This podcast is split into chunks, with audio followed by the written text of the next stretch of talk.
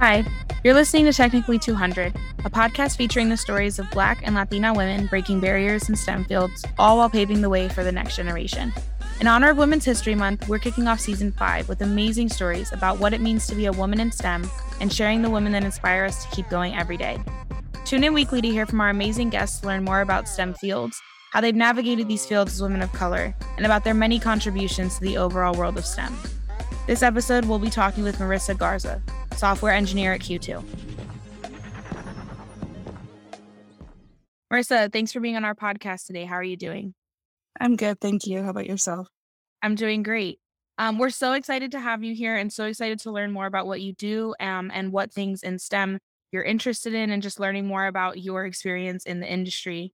Um, but before we get into all of that, what do you like to do outside of work? Oh, well, um, I have two daughters. So um, a lot of my time outside of work is spent with them. My eldest is six years old and she loves to uh, do craft stuff. So um, we've done some cool things like making uh, fairy houses out of sticks and um, you know sewing barbie clothes together so um, a lot of my free time is spent doing little crafts like that um, i also like going hiking as often as i can with my dog i have a standard poodle um, his name is stimpy he likes to go on walks and uh, smell all the things so um, it's good for me so that's another thing I, I really enjoy doing in my free time Awesome. That's such a cute name for your dog, too. I love that name. Can you tell us a little bit more about what a software engineer does at Q2? There are several things a software engineer could do um, there at the at the company. There are several different aspects to it. Uh, myself, I work mainly on the reporting side of things. Um, so, uh, just to give you a bit of a background of what Q2 does, Q2 is a company that um, provides online banking services. And um, they uh, they provide these for banks and credit unions. So uh, what what I do currently is writing software that helps our customers, our, our the banks and the, the credit unions, better understand their customers so that they can provide them with correct products or um, the right information when they're talking to them personally. Uh, so that that's mainly what I do there. Um, there are several other positions there. Um, uh, our company as a whole uses a lot of um, uh, Python language, which is uh, something that I mainly use. However, we do have other um, other languages there. We have C sharp, and um, uh, you know, if you're working on the front and you're dealing with JavaScript, and um, that's that's a whole different area. And we have a whole bunch of different software engineers that are specific to the front end, um, some that are specific to the back end, some that are specific to uh, the data warehousing and the uh, data storage, data architecture. Uh, so that the as far as the you know field goes for software developing, it's a wide range of things. We also have uh, some data scientists that work with us as well to help provide better insights to our customers. After giving some background on the company and the various work streams at Q2, Marissa gave insight into how she got into software engineering and how a side project in her original field opened her world up to tech software engineering was not something that I ever saw myself doing um, for a long time. It wasn't until after I had started a career that I figured out that this was something that I could do. Um, you know, when I was younger, I knew that I liked math and I liked physics. Those were both the classes in school that I enjoyed the most. Um, but when it came time to college and picking out a major for college, um, that was not something that you know computer engineering was not on the list at all. Um, so uh, what I ended up getting my degree in was meteorology, which was something that involved both math and physics. I thought it was, you know, pretty cool when, you know, the study of weather or the study of the atmosphere sounded pretty interesting to me. So um, I actually went to school at uh, A&M University to get my degree in meteorology, um, which is it's an engineering school. And I remember um, my fellow freshmen making fun of me because my major was meteorology and they assumed that I was going to be on TV and just reciting the weather. Um, it wasn't until a few years in that they realized I was in all the same math courses as them, all the same physics courses as them, um, that the major was actually something pretty difficult to do. Um, but in, in college, I was exposed to a programming language called MATLAB. Um, this was used in our um, our math courses in lieu of a, a calculator and um, I did not get very much help on how to use that programming language. Uh, the only you know sources we had of help were library books. Um, YouTube tutorials was not a thing at the time. So um, it was very difficult to try to understand what I needed to do with that programming language. Um, so I just used it for arithmetic. I thought this was something I'm never going to be able to do. And all I can do with it is tell it, uh, you know, six times seven and get the result that way. Um, it wasn't until after I graduated and got a job as a data analyst that I figured out I was going to have to learn how to program. Uh, you're dealing with data, you need to work with uh, loads of information, and programming languages help you deal with that.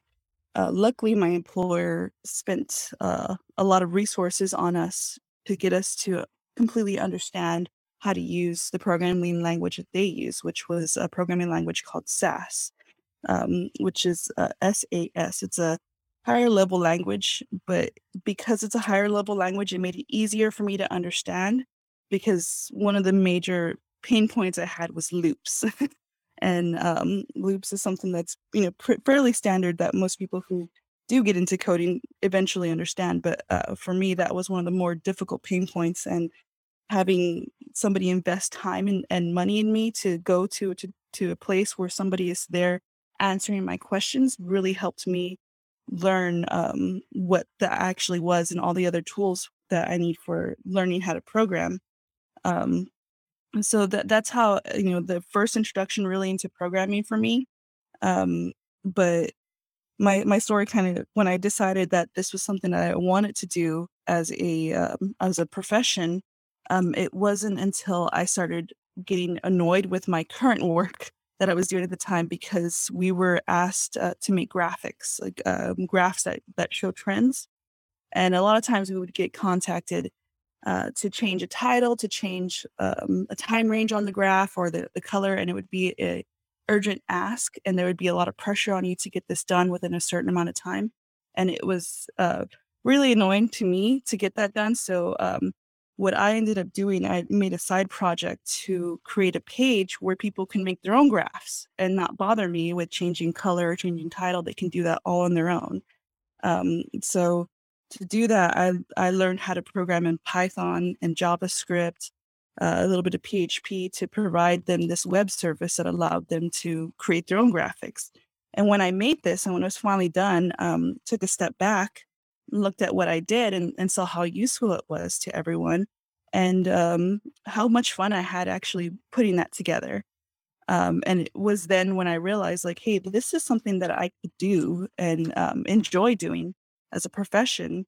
Um, after that point, that's when I decided that that was going to start making a career shift uh, to do that. And um, to do that career shift, it wasn't easy to get to break into the field um, because my background wasn't in computer science. It, it wasn't. I didn't have a lot of experience with programming um, that that you would need to be able to break into that field. So I actually started out by um, going to local meetups and uh, hackathons and it was at one of these hackathons where I met someone who was working at a company that had a um, sort of an internship for people who were looking to change their career fields. Um, and that company is actually the company I work for currently. Um, and I applied for one of those positions, and I was lucky to get one. Um, that was it was a pay cut for me, and it was a risk to make that shift and start from the bottom of the totem pole because I had already spent uh, five years in my prior uh, at my prior employer, you know, rising to the top, and then I had to you know start at the bottom at this new place. But um, what I never looked back once I did make that change. Um, it was enjoyable to me having to solve all these problems in new ways, um, and I, yeah, I'm, I'm happy that I made that change. Absolutely. And so, would you say then that enjoying the work that you do is something that's very important to you? Because I know you said, you know, you got to, it was a pay cut and you had invested so much time in your previous career, but you've never looked back. Correct. Yeah. It, it's, um, I find it fulfilling to, uh, to be solving problems and en- enjoy doing that as well. Um, yeah, there's some pain points to it all. Anybody who ever programs will know that there's definitely pain points in dealing with, um, uh, you know, something not working. It turns out to be a simple little comma somewhere But uh, figuring that out, and when you finally get it working, it filled me with so much pride that I that this was something that I could do. Um, that it it um, it was something that was worth the risk of making that change, and um, just the, the the people that I get to work with to uh, very interesting people from different backgrounds, and that that's what I enjoy most about this um, this field is that a lot of people don't come from t- the traditional computer science background. Some of them come from different areas, and because they come from different areas, like myself, um, you have a different perspective on how to solve the problem that you're dealing with, and um, that's something that you know I found I find fulfilling in my career to be able to provide that different perspective.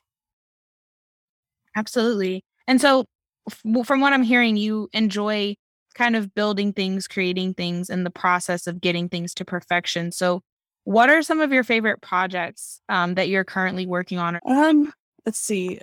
Well, when I first started, one of the things that, that I really enjoyed, um, what, I had first started doing was creating uh, applications to stick into online banking.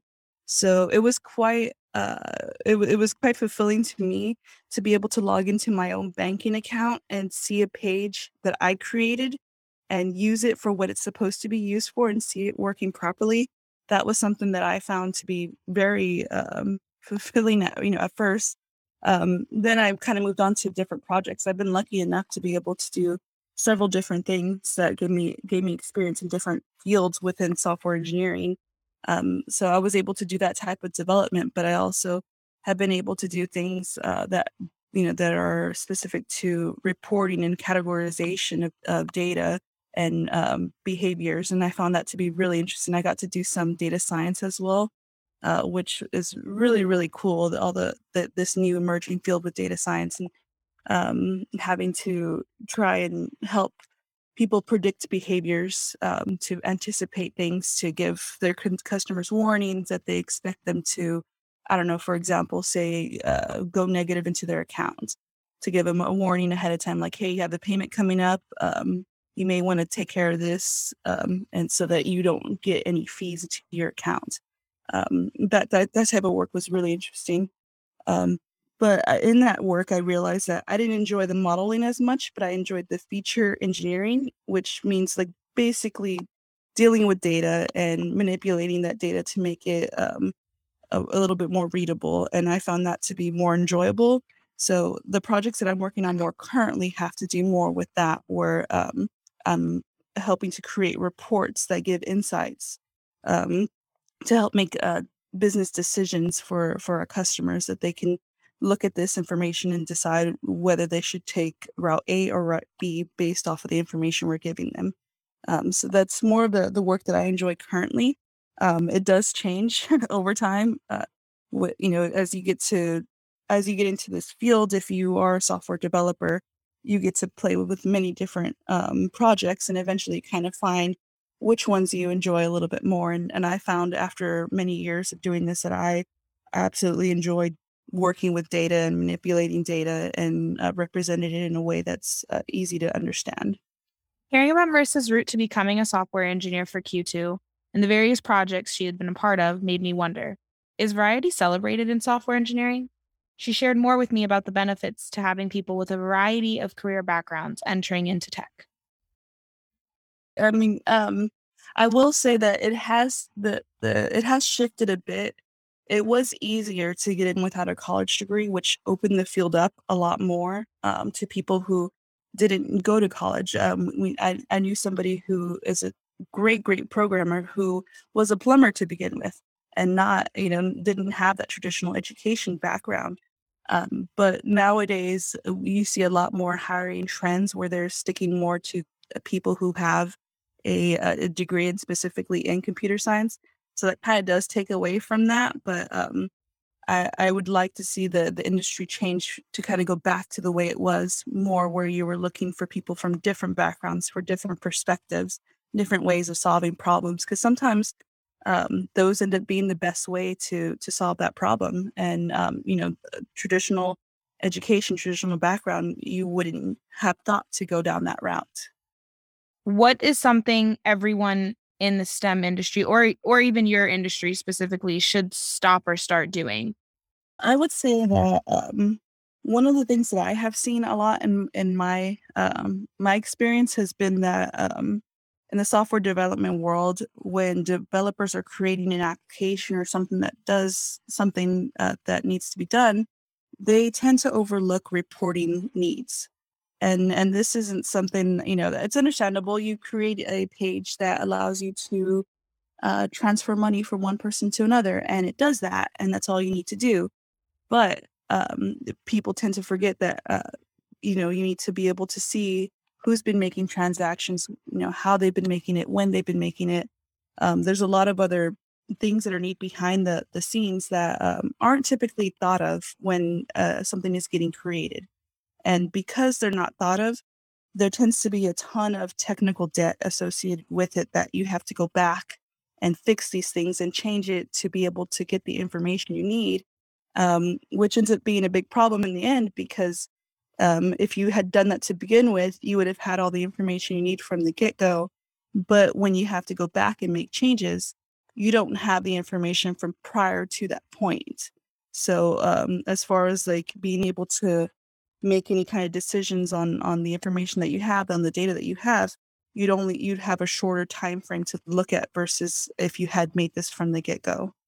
Um, and that's something that I have seen in the industry uh, fairly often where people tend to forget to think about the, the aspect of needing to report on what they're doing um, and what their application does.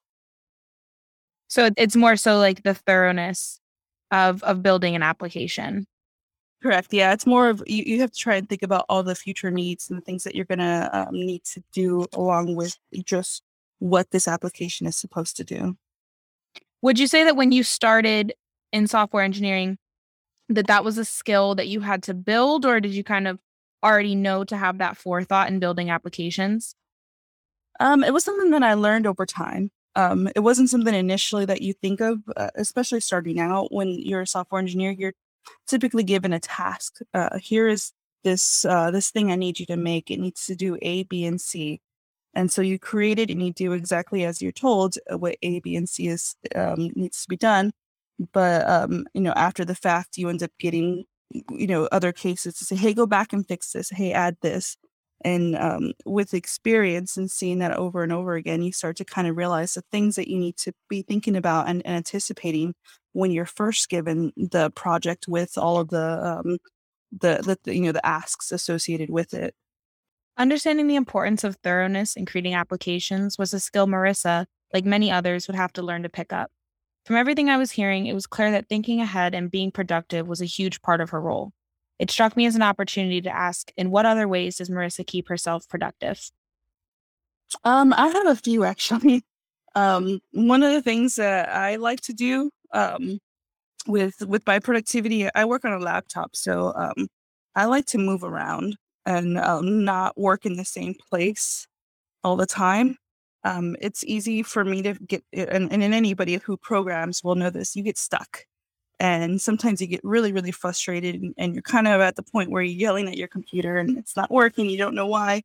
It helps me a whole lot when I get to that point to get up and take my computer, walk to a different room in the building or in, in my house, go outside, and then open up my laptop again and start working on it and uh, looking at it again with some fresh eyes. It really helps to kind of calm you down when you start getting to that frustration point. Um, but it also helps to to kind of reset your thinking so that you look at it again and then you're you know you end up realizing oh I, I forgot to do this or um, this is where I, it's breaking and I need to fix it by doing something else. Um, that's one of the things I like to do. And the other thing um, I learned in college that um, I listen better when I'm eating. so um, whenever I'm uh, listening to a tutorial or in a meeting, it helps me a lot to be eating something like sunflower seeds, where um, I'm not eating a whole bunch, but I'm able to kind of keep busy. Um, and it helps me to listen a little bit better, um, as well as writing manual notes. That's another thing that I do. There's a lot of tools that let you write notes um, on your computer so that it's available to you. But to me, writing it by hand on um, a sticky note helps me to better remember what I wrote down. It's important still, even in this like very virtual space that we work in now, to remember to go outside or walk to another room, especially working from home or um, even you know you talked about writing things down manually we there's so many different tools that we have like tech wise but um it's definitely important to to utilize you know some of the old school methods i think that's a great productivity hack given that it's women's history month can you share which woman in your life inspires you most and why um yeah that's uh yeah i would say if i had to pick someone who really inspired me growing up it would have to be my older sister. Um, she's not that much older than me. She's about a year and a half older than me, but she sort of set the pace for me. Everything that she did, I felt like I needed to do as well. She was the first to go to college, so I felt that I needed to go there and and you know complete that as well. She was doing well in school. I felt like I had to do well in school. She set the bar for me. So if if if anybody's to to blame for my success, it would be my sister uh, for sort of setting the pace for me to and and you know showing me the ropes too. She she was the first one to have to figure out how to apply to college, um, how to apply for scholarships. These were things that we didn't. I, I, know, my parents didn't do. They didn't go to college, so they they weren't aware of all the the needed things that you needed to do. Um, luckily, my sister went through all that and sort of paved the way for me to be able to uh, follow in her footsteps and um, you know, be successful in that way. So I, I owe all of my success to my sister, and I still, to this day, look up to her. That's so beautiful. Um, older sisters are such a blessing. Thank you so much for joining us today, Marissa. Um, we really enjoyed hearing from you. Thank you for tuning in to another episode of Technically 200. Don't forget to subscribe and visit us at technically200.com. See you at our next episode.